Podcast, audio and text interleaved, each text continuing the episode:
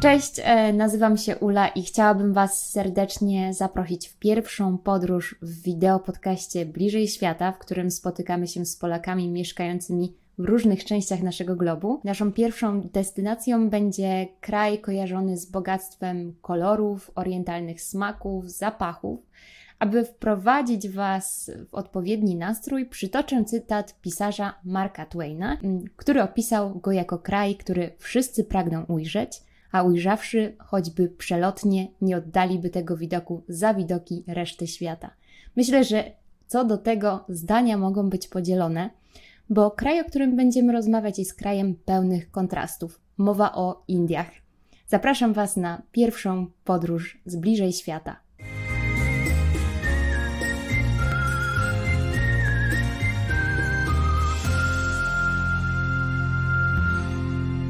Na naszą wspólną podróż wybierzemy się z moim gościem, z Agnieszką Bunią. Cześć. Cześć. Agnieszka w Indiach mieszkała 6 lat. Dziś opowie nam o codziennym życiu w kraju Bollywood, świętych krów i jak się okazuje, w kraju ojczyzny szachów. E, witam Cię serdecznie. Bardzo mnie to cieszy, że przyjęłaś moje zaproszenie, aby wspólnie eksplorować i podróżować po świecie w takiej wirtualnej formie. Chciałabym, abyśmy nasze spotkanie rozpoczęło od takiej małej rozgrzewki. E, czy kojarzysz grę 5 mm, sekund? Tak. I nie jestem okay. w nią wcale dobra, więc mam nadzieję, że dam radę. Okej. Okay. W takim razie tak, zasady są e, bardzo podobne e, jak w grze 5 sekund. Ja zadaję Ci pytanie i w określonym czasie proszę Cię, abyś odpowiedziała mówiąc o swoich skojarzeniach, e, czy e, o, o tym, co, e, co Ci przyjdzie do głowy. No dobra, to zaczynamy. Gotowa? Gotowa. Okej. Okay. Wymień proszę Twoje pierwsze trzy skojarzenia ze słowem Delhi. Czas start. Stolica, krowa, smród. Okej, okay, dobra, dobrze się zapowiada.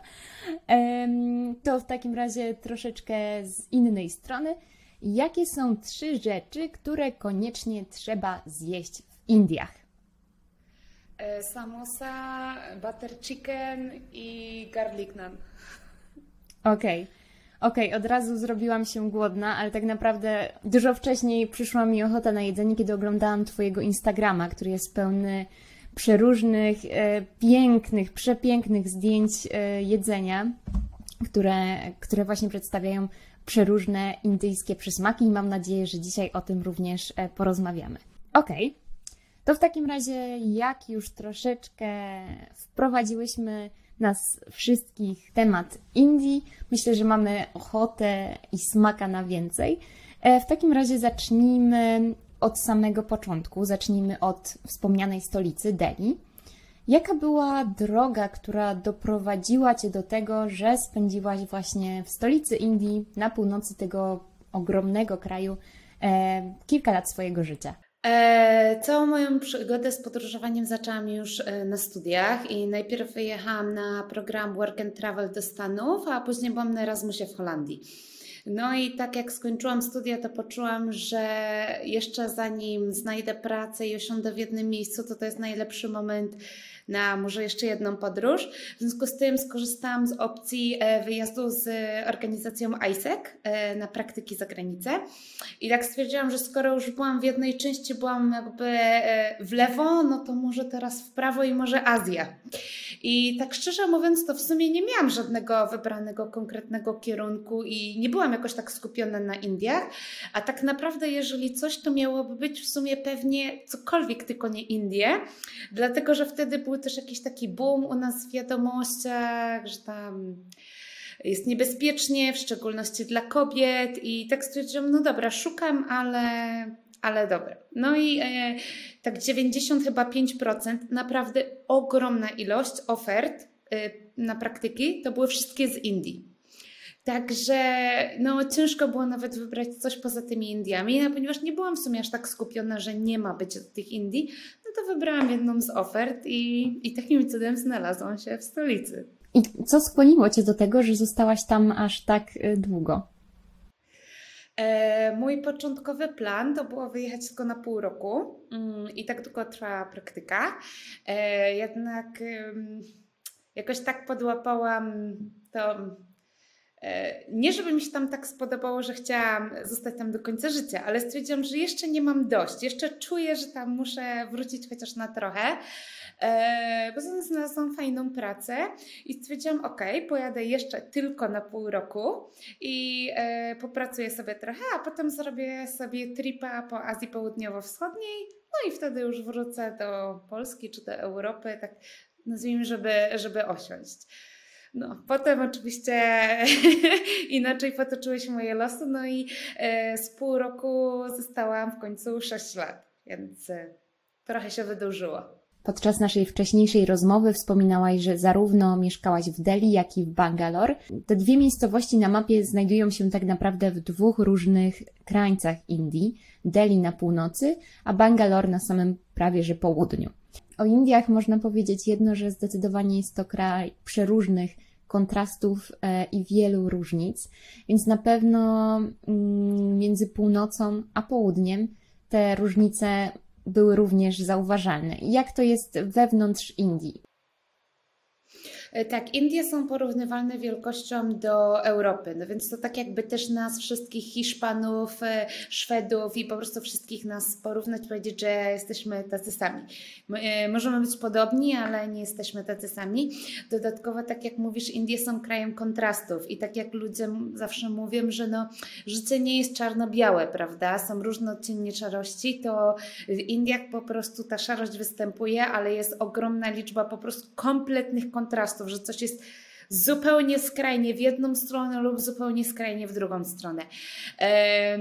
Różnice są, e, chociażby nawet w temperaturze. E, południe i Bangalore e, znajduje się też na wysokości, chyba tam było 900 metrów, więc tam się bardzo fajnie mieszkało, ponieważ zima nie jest zimna, a lato nie jest aż takie gorące jak Delhi. Więc tak te temperatury były w miarę stabilniejsze i było fajniej, bo w Delhi zimą to tam nawet do 5 stopni na przykład spadała temperatura, no a latem było 50, więc e, temperatura i pogoda to była jedna e, z największych rzeczy. E, dodatkowo ludzie. Też inaczej, na południu i w Bangalore jest najwyższy stopień wykształcenia ludzi w angielsku tak się to mówi literacy, to znaczy, że umieją pisać i czytać. Na przykład w stolicy, mimo że to jest stolica, bardzo często można spotkać szczególnie ludzi, e, taksówkarzy czy ci sprzedających na ulicy, oni nawet nie umieją pisać czy czytać. E, więc na południu pod tym względem na przykład było się łatwiej e, dogadać. Różni się także język. Zaczęłam się uczyć trochę hindi, E, ale było to bardzo skomplikowane. W dodatku nawet e, na południu nie mówią w hindi. Więc nawet pozostając w obrębie tego samego kraju, w jednym języku e, się nie dogada. Czy tęskniłaś za Polską, będąc tak długo w Indiach? Zdecydowanie. Myślę, że każdy, kto e, jest poza Polską, czy w ogóle poza swoim krajem w jakimś stopniu tęskni, czy to jest e, mniejszy, czy większy. E, ja jakoś tutaj do, do Polski aż tak wydawało mi się, że bardzo nie byłam przywiązana, ale jednak no, po pewnym czasie zaczyna takich małych niuansów brakować. Może to się zacząć od rodziny i znajomych, później przez jedzenie, przez pogodę, jakąś taką wygodę, znajomość kraju, więc na pewno mi brakowało. Na pewno brakowało mi e, na przykład właśnie śniegu na święta, ponieważ nie zawsze przyjeżdżałam, albo może nawet nie tyle śniegu, co całej tej takiej naszej atmosfery, nawet tych dekoracji, które wszędzie są zawsze rozwieszone, e, więc, e, więc tak, zdecydowanie. Mhm. No właśnie, jak już jesteśmy przy temacie świąt, to w Indiach wprawdzie być może tylko symbolicznie obchodzą nasze Boże Narodzenie czy nasze takie typowo polskie, europejskie święta, ale mają też swoje odpowiedniki świętowania z rodziną, z przyjaciółmi. Które z tych świąt indyjskich jest Twoim ulubionym? E, moje ulubione święto to nie jest e, najważniejsze święto indyjskie, ale jest na pewno najwięcej zabawy z tym świętem. To święto się nazywa Holi i myślę, że nawet już na całym świecie ludzie e, coraz bardziej o nim słyszą i znają. To jest to święto, kiedy ludzie rzucają się różnymi kolorami. W związku z tym to jest fajna zabawa dla ludzi. Już widziałam, że na całym świecie czasami takie coś jest organizowane, więc, e, więc to jest pod względem zabawy najfajniejsze święto. Ale drugie, e, które jest też bardzo fajne, to jest święto, które się nazywa Diwali i to jest e, taki odpowiednik dla nich naszej gwiazdki.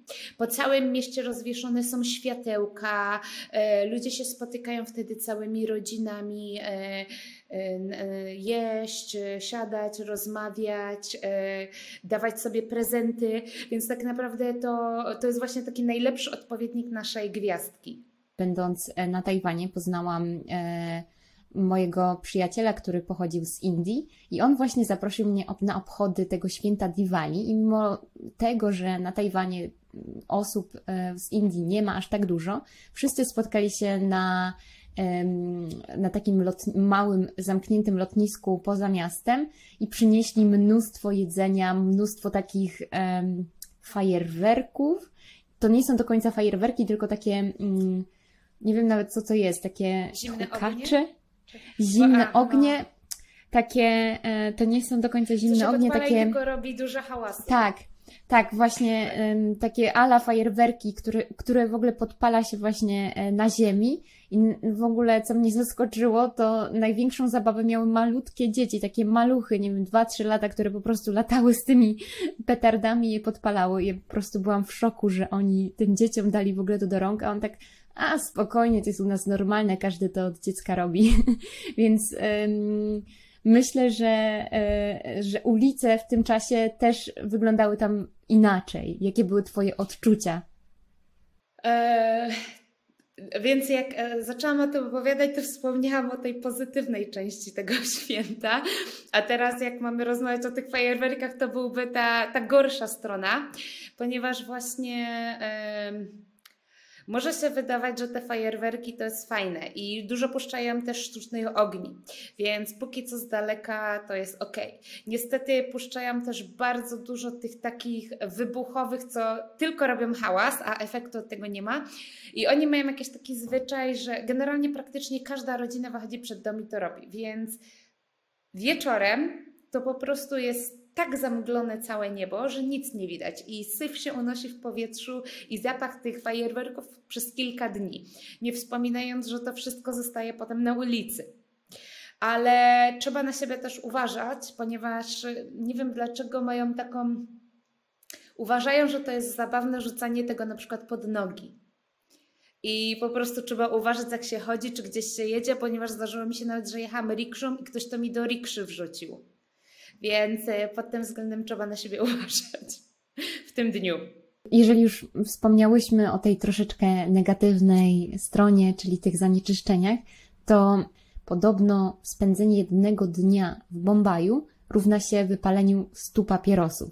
E, czy to prawda? Czy rzeczywiście te Indie są wypełnione tymi zanieczyszczeniami? No niestety są i to najlepiej widać to, że po prostu jak my mamy w Polsce e, takie zamglone dni czasami, to tam na jesień, od jesieni e, praktycznie do lata niestety cały czas tak jest. Jak nawet słońce wychodzi, to ma się po prostu wrażenie, jakby ono było za jakąś firanką, bo jest, bo jest tak zamglone. Najgorzej jest na zimę, ponieważ e, no, to wszyscy wiedzą, że tam jest jednak bardzo dużo biednych ludzi, a biedni ludzie palą po prostu śmieci, w tym plastiki, i na ulicy, więc jakby to wszystko się przyczynia, te wszystkie samochody, normalne zanieczyszczenia, to palenie i e, nigdy w żadnym kraju nie, nie odczuwałam takiej dużej różnicy wyjeżdżając z miasta, jadąc gdzieś tam, nie wiem, w góry, jak właśnie w Indiach.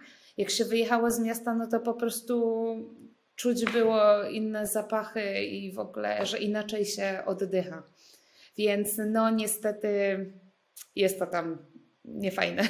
Jako że, jako, że w tym podcaście e, chcemy, próbujemy zwiedzać świat oczami Polaków mieszkającymi w różnych, przeróżnych, egzotycznych zakątkach, takich jak na przykład Indie, chciałabym Cię zapytać, z jakimi reakcjami spotykałaś się, kiedy przedstawiałaś się Hindusom i mówiłaś, że jesteś z Polski?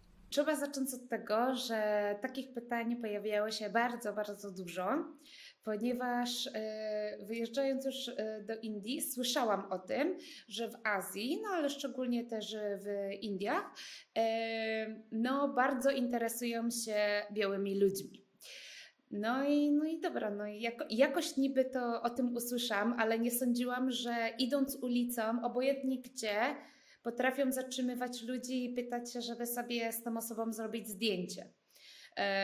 I jeżeli ja już byłam w dodatku kobietą i jestem blondynką, no to, to już było w ogóle takie zainteresowanie, że i na przykład tego się nie spodziewam. Niby o tym słyszałam wyjeżdżając, ale nie wiedziałam, że naprawdę tak, ponieważ jak się pojechało do mniejszych miejscowości, to jeszcze mogłam zrozumieć, bo ci ludzie nie mają komputerów, może mają telewizję, ale po prostu nigdy nie widzieli na żywo. Ale takie zainteresowanie było nawet w stolicy, gdzie ludzie podchodzili i chcieli zdjęcia robić smartfonem, czyli no, jakiś dostęp do internetu mają, więc dla mnie to było po prostu niezrozumiałe. No i wtedy często pytały pytania, skąd jestem. I oni bardzo często. Yy, no, rzadko mówią po angielsku dobrze, więc jakby oni z założenia pytali się, czy jestem z Rosji. Dla nich biała osoba to automatycznie praktycznie musiała oznaczać, że z Rosji. Jest tam dużo osób z Rosji, ale bez przesady, ale tak jakby tak się na tym skupiali. Jak mówiłam, że jestem z Polski, e, no to tak jedni nie wiem, czy udawali, że wiedzą, gdzie to jest, inni, że nie. E, ale co mnie bardzo zdziwiło, i to było, no że często to przesadzę, ale jeżeli coś się potem pytali, to pytają się, aha, czyli wy pijecie wódkę, bo u was jest tak zimno i na rozgrzenie, tak?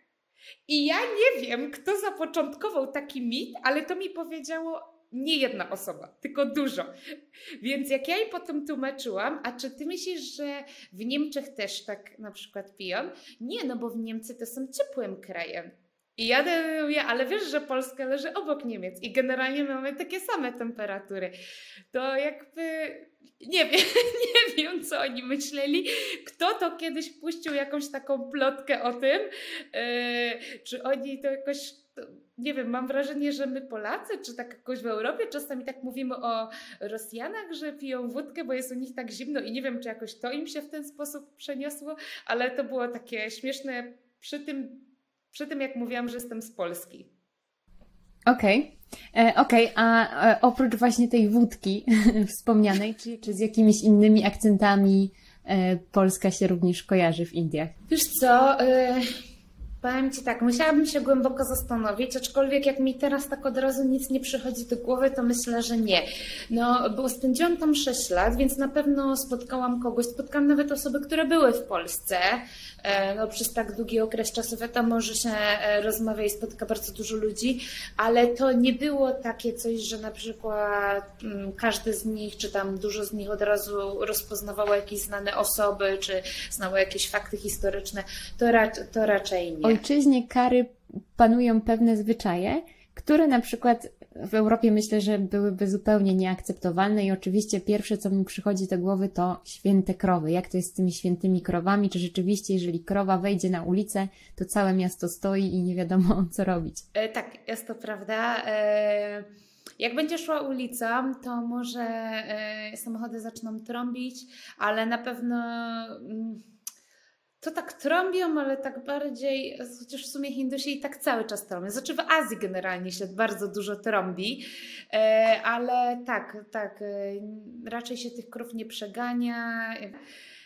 I chyba zawsze jest ten szok kulturowy, ponieważ spotkała mnie mało rzeczy może takich ogólnych, o których nie słyszałam, tylko nie sądziłam, że one są tak bardzo zintensyfikowane. No na przykład te krowy. Słyszałam, ale myślałam, że na przykład to będzie tylko w mniejszych miastach. Nie sądziłam, że na przykład można sobie jechać przepiękną y, dzielnicą ambasad w Delhi, a, tam na przykład właśnie krowa i ulica stoi, bo idzie krowa. Więc, y, więc tak, to jest prawda. Mm, zastanawia mnie aspekt e, tej hierarchiczności społeczeństwa hinduskiego. Czy rzeczywiście, czy wciąż jest to zauważalne, odczuwalne w takich codziennych e, kontaktach z nimi? To jest to jedna z rzeczy, które właśnie usłyszałam przed wyjazdem. No i myślałam, że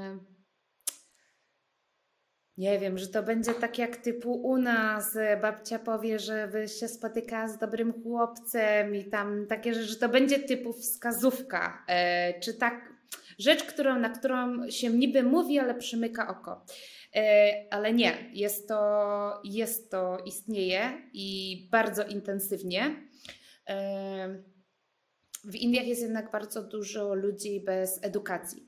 Jeżeli spotykamy się, czy to w naszej grupie znajomych, y, no, byli Hindusi, którzy mówili bardzo dobrze po angielsku, w związku z tym byli to, były to najczęściej osoby, które nawet studiowały za granicą. I z takich rodzin, gdzie ludzie jeżdżą za granicę i mają wyższą edukację, to może zwracali na to mniej uwagę, czy jakby chłopak czy dziewczyna przyprowadzili kogoś z innej tej kasty, to może nie aż tak bardzo, aczkolwiek no po prostu ludzie się w tych kastach trzymają. I jakby nie chcę mówić, że nie mają okazji spotkać z innej kasty, bo spotykałem, no ale to już tam są ogromne przepaście w tych kastach. No i, i tak jak się trzymają, ale e, czym byłam bardzo zszokowana, co też pokazuje, jak bardzo są te, te kasty społeczne istnieją, tam cały czas są e, aranżowane małżeństwa i to nie jest y, wyjątek. To raczej jest wyjątek, jeżeli rodzice y, takiego małżeństwa nie zaaranżowali.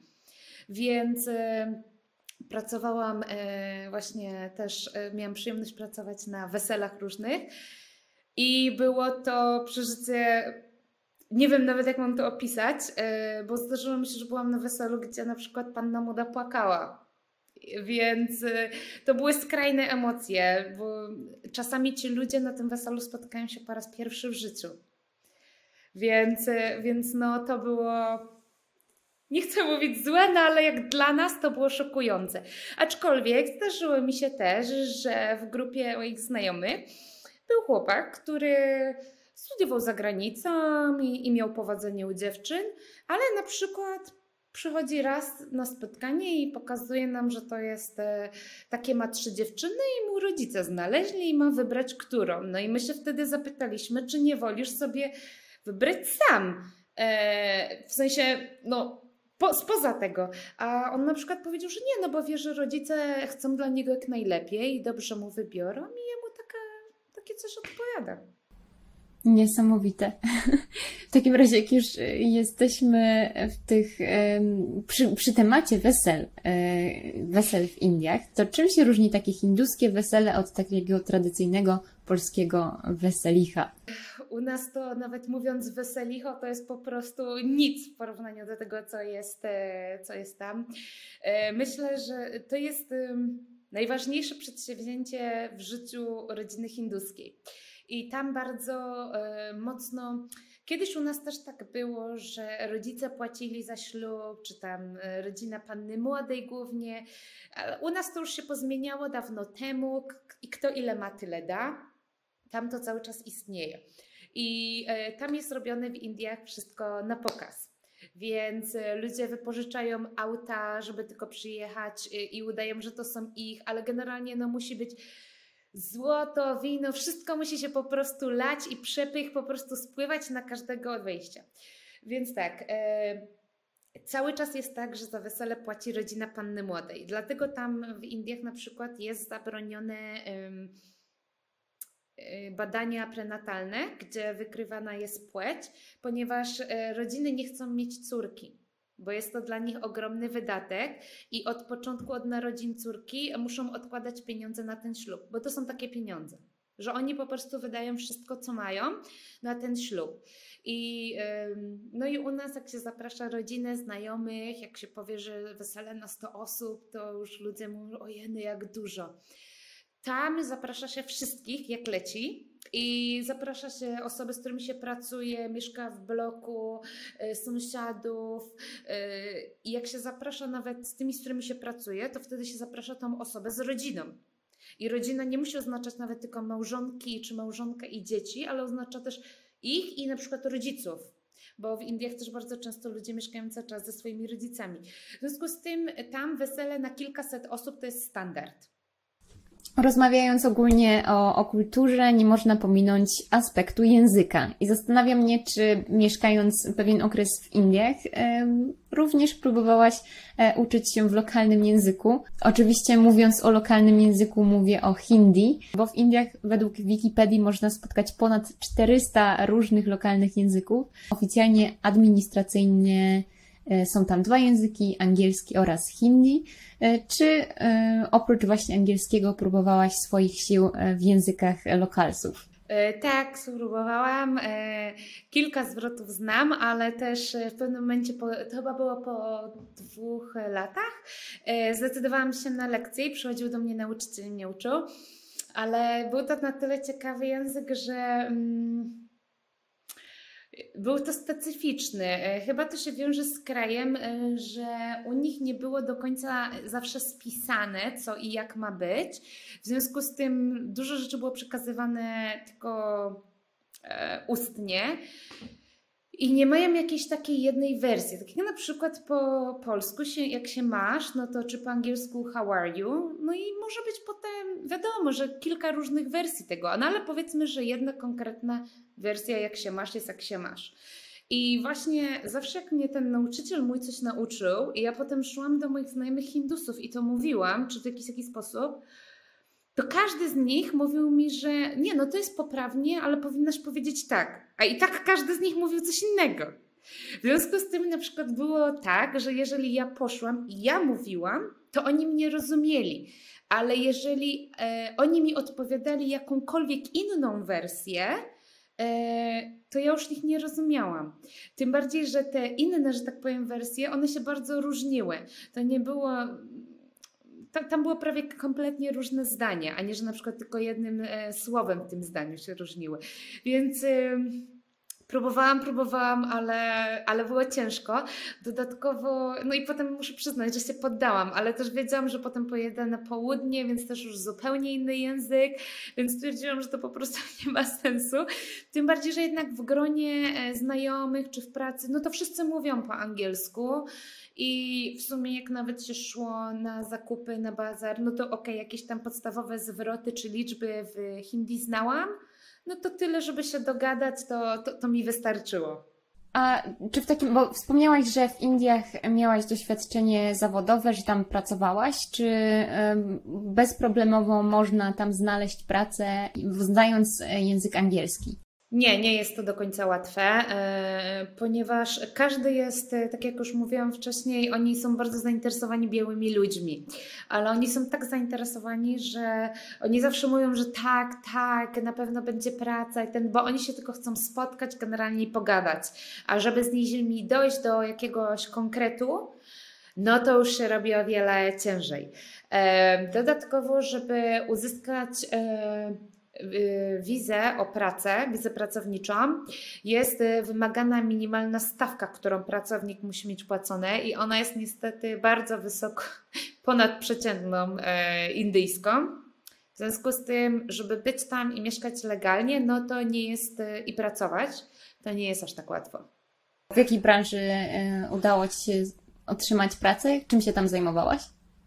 Przez, e, e, na początku byłam na tych praktykach, e, później pracowałam właśnie w branży ślubnej na eventach, a później zdecydowałam się i otworzyłam swoją firmę w Indiach, która zajmowała się marketingiem właśnie dla restauracji, no więc to tym się zajmowałam.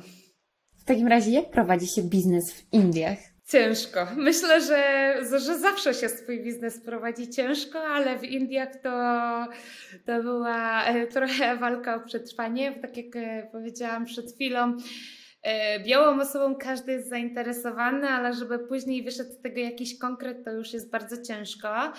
Wiąże się też z jeszcze jedną rzeczą, taką, że Hindusi nigdy nie mówią nie jeżeli się ich e, zapyta nawet o drogę na ulicy, to generalnie można by krążyć w tam i z powrotem, bo oni nigdy nie powiedzą, że nie wiedzą.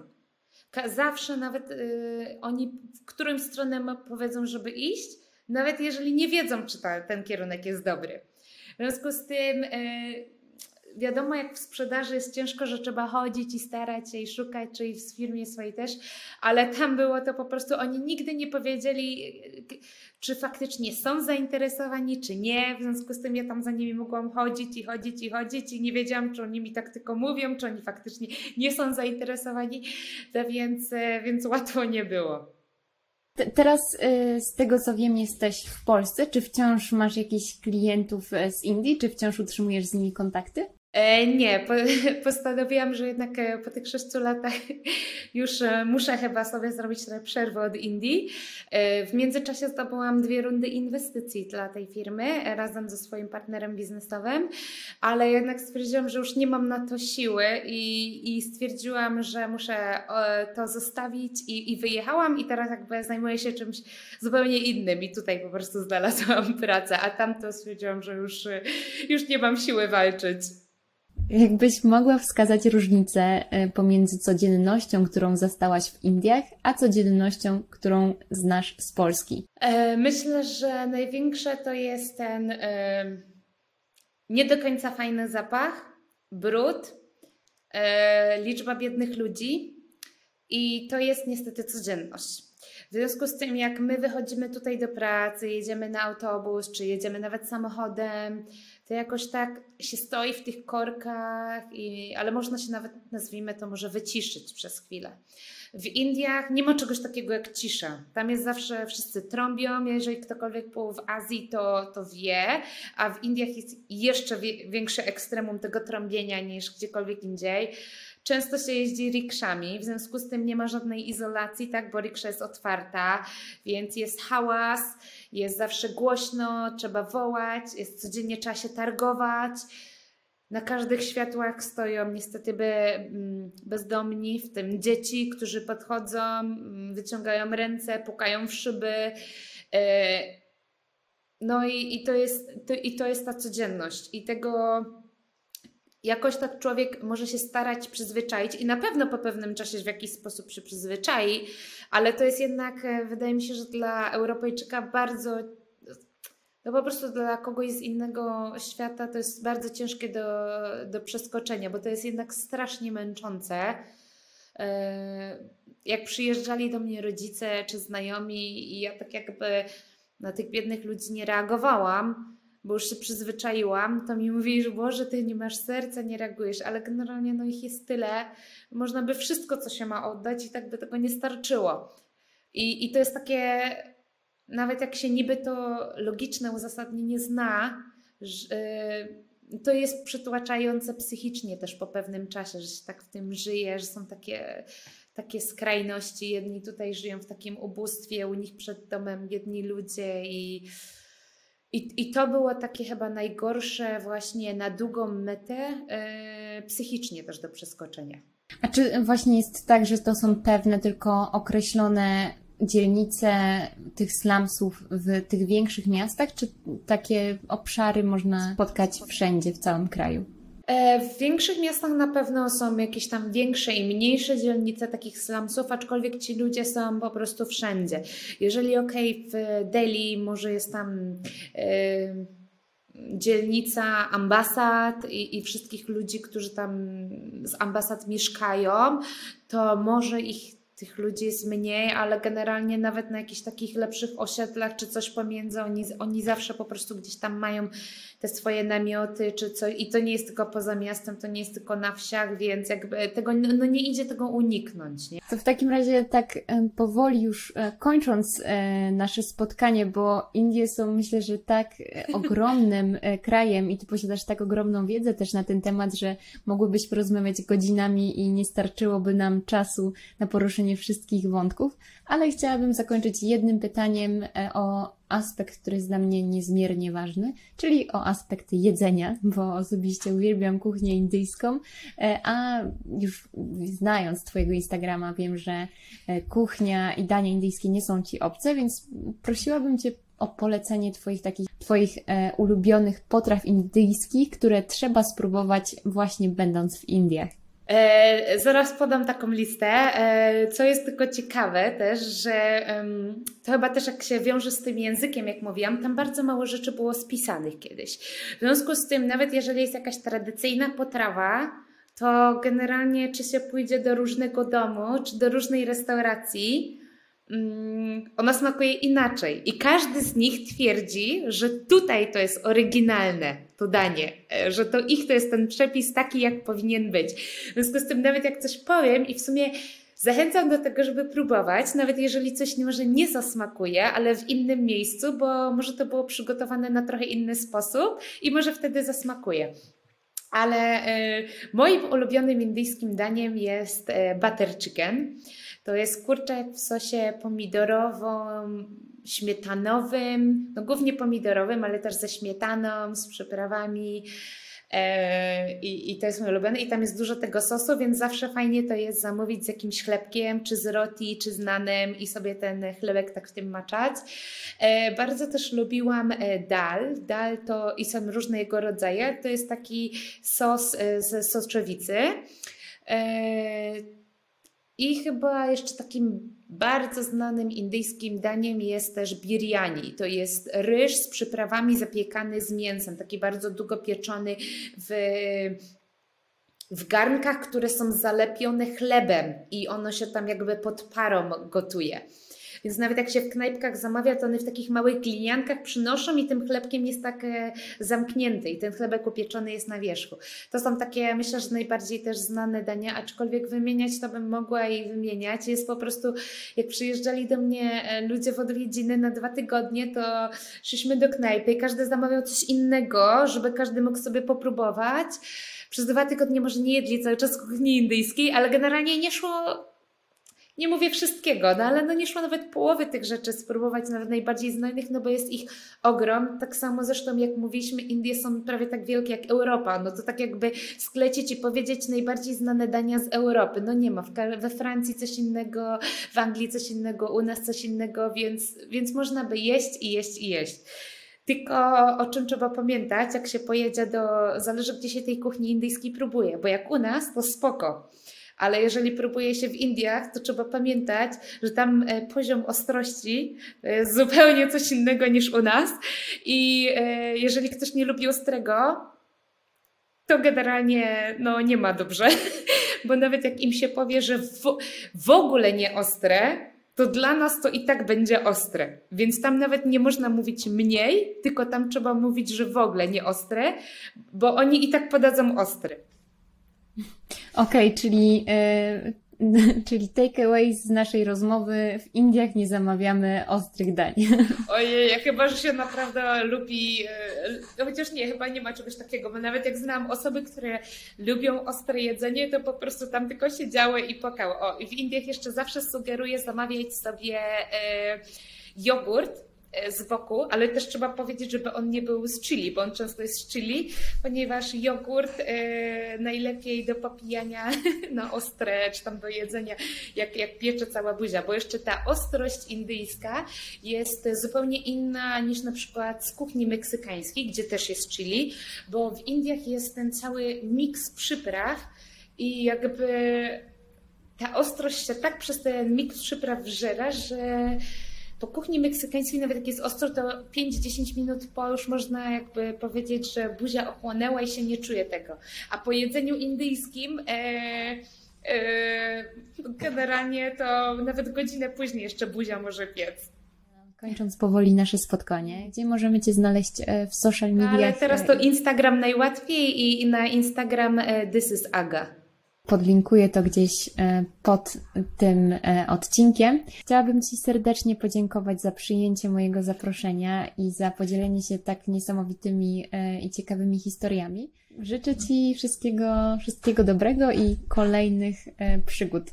Dzięki wielkie za zaproszenie. To była super niespodzianka i miło mi było opowiedzieć coś o moim doświadczeniu i mam nadzieję, że fajnie się będzie tylko słuchać.